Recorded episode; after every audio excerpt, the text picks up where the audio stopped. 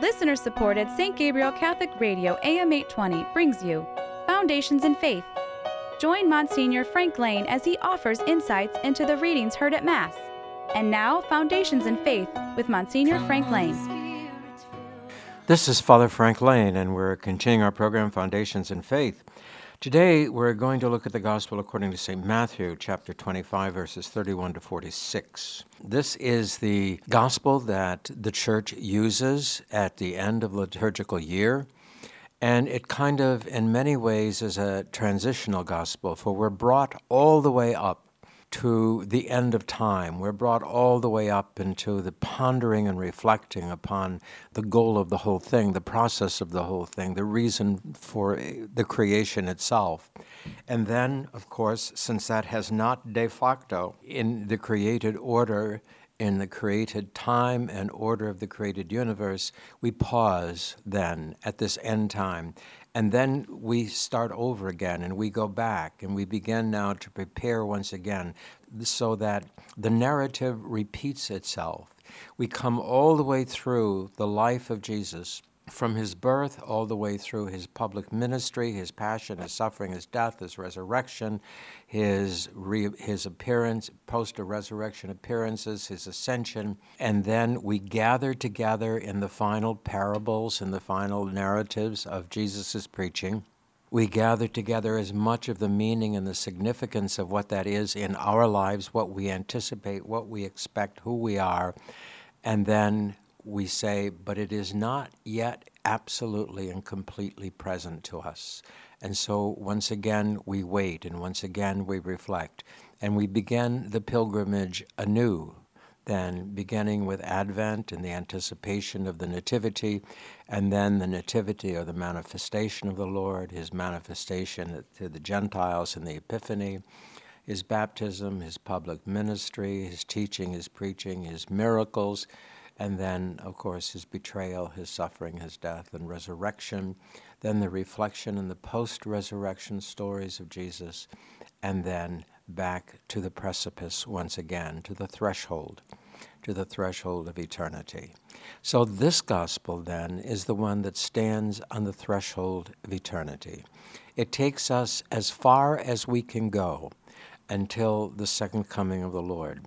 And there then we ponder the meaning of it all and who it is that we follow.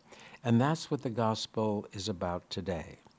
And so we hear that Jesus said to his disciples, When the Son of Man comes in his glory, escorted by all the angels, then he will take his seat on his throne of glory.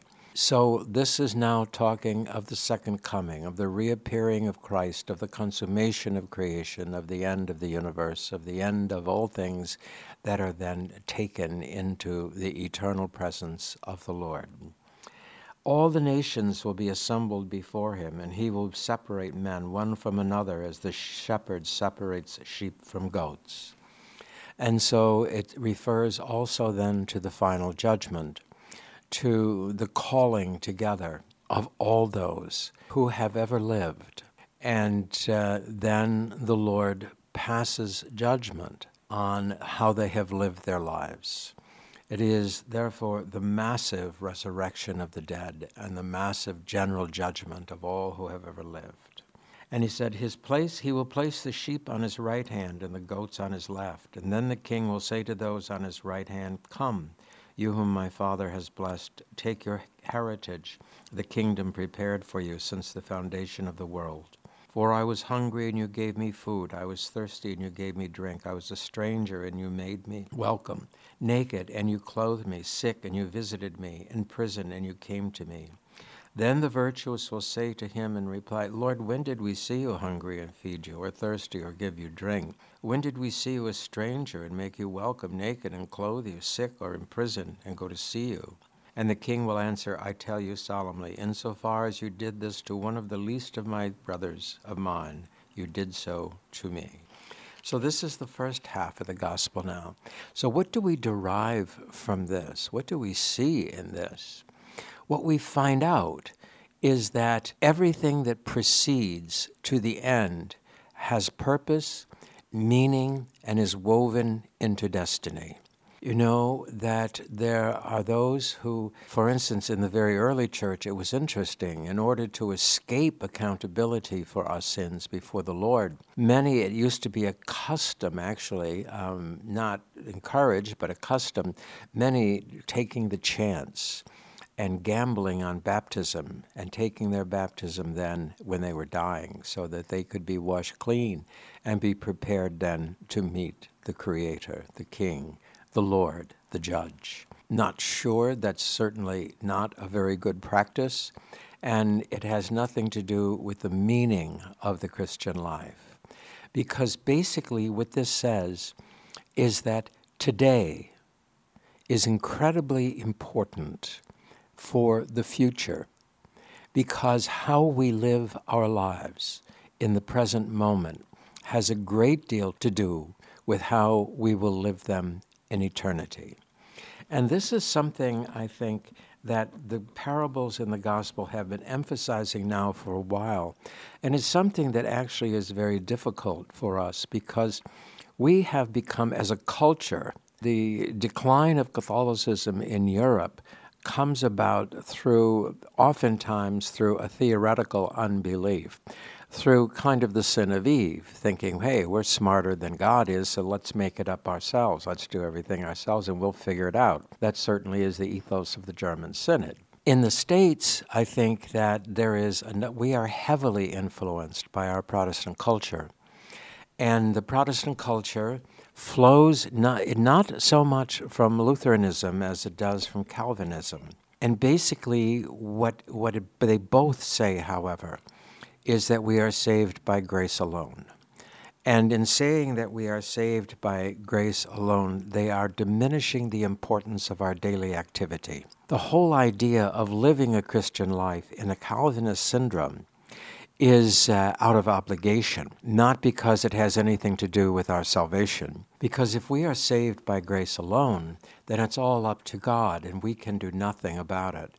That's why, for instance, when in that tradition we can talk, people talk about being saved it means that you know that this final decision has already been made in the presence of their life through the power of Jesus Christ, and therefore are destined to heaven, no matter how what twists and turns their lives may take. But we have never believed that. We have never seen that in sacred Scripture. In order to do that, Luther had to add to the New Testament by saying, when Paul says we're saved by grace, which is true, Luther says we are saved by grace alone, which we say is not true. We are saved by grace because grace first initially gives us the gift of faith. Grace necessarily helps us to respond to faith.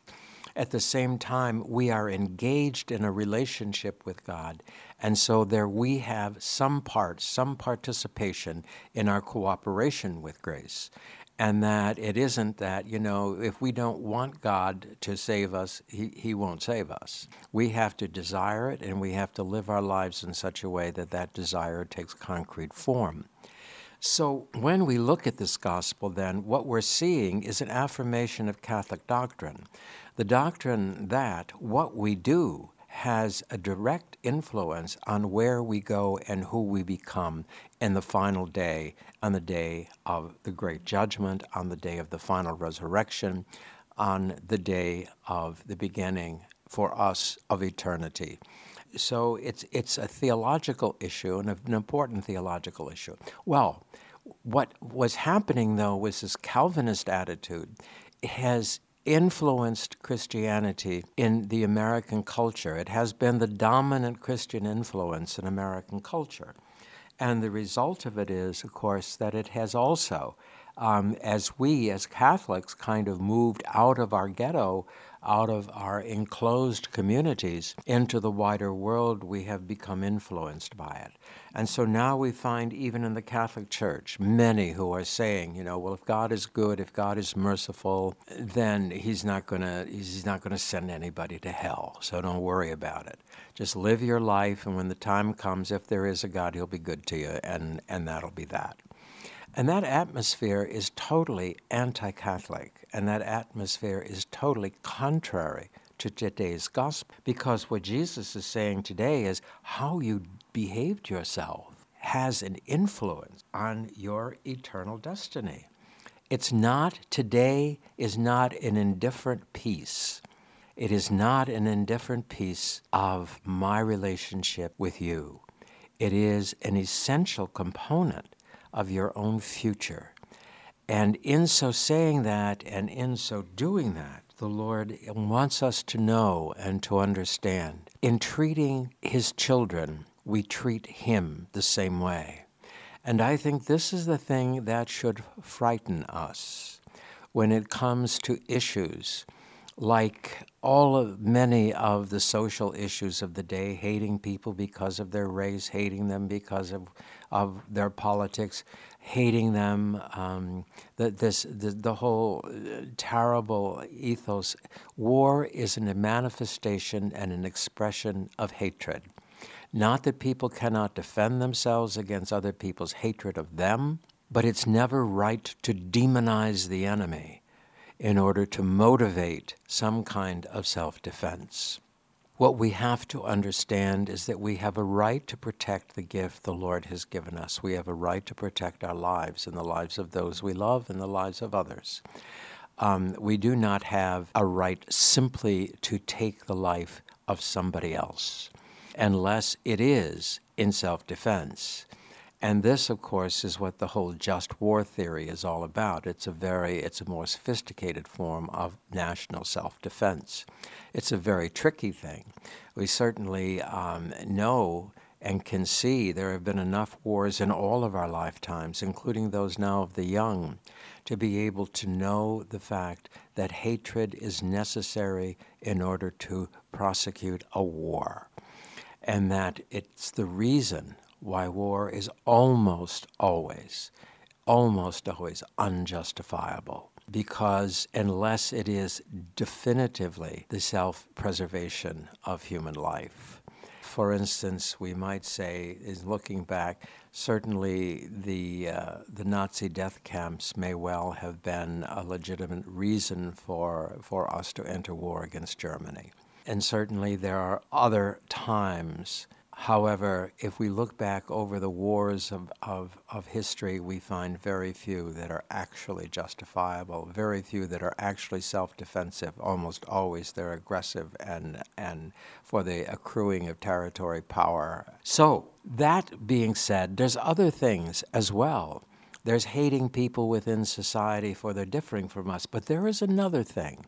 There is placing the present world above the future of saying that the world I live in today is more important than the world that is to come. And therefore, my politics are more important to me than my religion. My political partisanship is more important to me than my relationship with Jesus Christ and my faith in Jesus Christ and my, my belief and trust in the church. This, then, we know, is also part of turning away from the future and sinking our anchors firmly into the present with no care for where that leads us and what that means for us individually. What is a basic fundamental rule of judgment? And that is, of course, the manifestation of the second part of the Great Commandment Have you loved your neighbor as yourself? And that's exactly what Jesus is talking about as he talks to, to the virtuous, as he talks to those who are among his sheep, who are on his right. Whatever you did for one of these, the least of my brethren, you did for me. In other words, you cannot say, I love God and hate your neighbor. You cannot say, I love God and in any way, in any way, deliberately harm your neighbor. I, I think that we have to be extremely sensitive to this. And this, when we say, you know, we talk about the end times, that the terminology is to call it eschatology. And there is a the presence of that in the present. And certainly here it is. It's in the Christian community living out the great commandment, which in some way, shape, or form opens up and bespeaks the presence of the future that is to come. And we hear this in the gospel today. Now we go to the next, though, to those, the goats, the ones who are on his left. And he says to them, Go away from me with your curse upon you to the eternal fire prepared for the devil and his angels. For I was hungry, and you never gave me food. I was thirsty, and you never gave me anything to drink. I was a stranger, and you never made me welcome, naked, and you never clothed me, sick and in prison, and you never visited me. And then it will be their turn to ask, Lord, when did we see you hungry or thirsty or a stranger or naked, sick or in prison, and did not come to your help? And he will answer them, I tell you solemnly, insofar as you neglected to do this for one of the least of, of my brethren, you neglected to do it for me and they will go away to eternal punishment, and the virtuous to eternal life. This is the second part, then, of the lesson. And that is that not only are there good consequences to the way that we live our lives, to the fulfillment of the Great Commandment, but there are tragic consequences in our refusal to do so. And I think that here we, we have something very, very, very difficult that we have to that, that we have to deal with, and because this is the second part of this uh, kind of uh, anesthesia of faith in the contemporary world. Oh well, the Lord is good; He'll you know He'll take care of me. That's not, of course, what the gospel says, but what does it mean that in this angry, vicious judge is going to come forward and say, I have judged you, I have found you wanting, and I condemn you to hell? And they're all screaming, No, no, no, please, not me. Is that the scene? Is that the picture that we have of this final part? I think much more reasonably, much greater explanation we find in C.S. Lewis's book, The Great Divorce. In loving God and our neighbor, we are actively choosing to seek eternal life and to seek a companionship in the present and in eternity with the Lord Jesus Christ. To refuse to honor the great commandment means that we are making other choices in our lives, and that these other choices in our lives have consequences to them.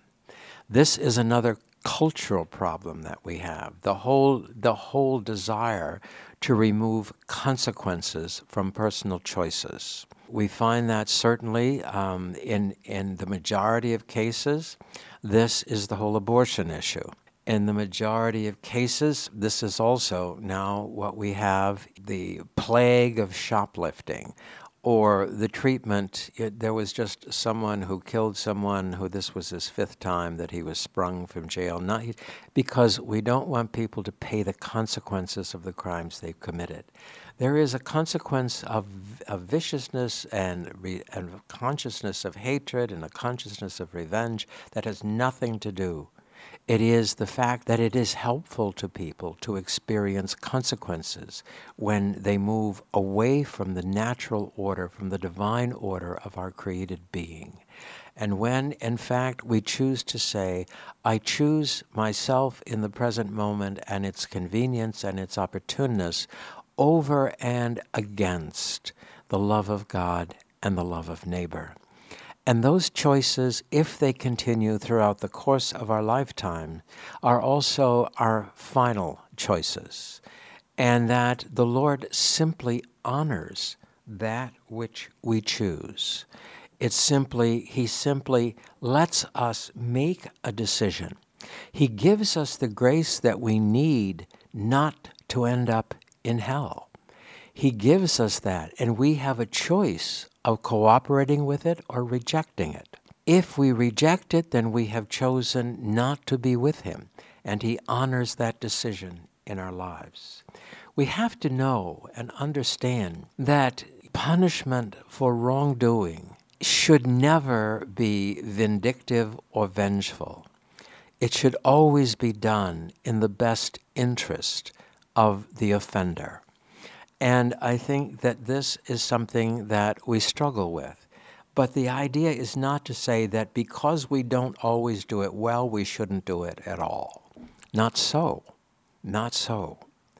We should be able and willing to so move in the social structures of our society that paying the price for our bad decisions should not be destructive of our life, destructive of our future, destructive of all hope that we have for being integrated into human society and living decently with our brothers and our sisters.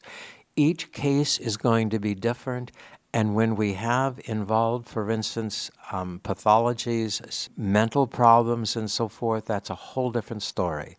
This has to do with those who choose in freedom choose, at least in the limited freedom of the human person, to reject the Lord and to turn against the neighbor. And whether that is taking the life of a child, of an adult, whether it's destroying another person's property, whether it's whatever it is, whether it's destroying a person's society, a person's safety, any of that kind of stuff, there should be consequences for that. Not because we want to punish but because it is not good for a human being to be able to experience somehow or other profit, either personally or materially or emotionally or anything, from bad behavior and from poor choices.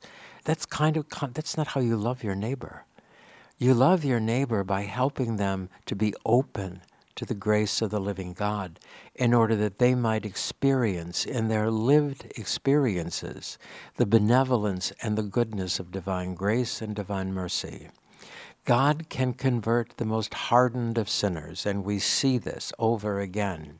There is the great iconic example of, of Alexander Serenelli, the young man who killed uh, Maria Goretti, but went through in his later life an intense conversion and probably lived a very saintly and a very holy life. But he did not do it by saying, oh, well, that didn't work, I'll go back out and do this again. He did it by accepting and dealing with the punishment that he was given for the crime that he had committed.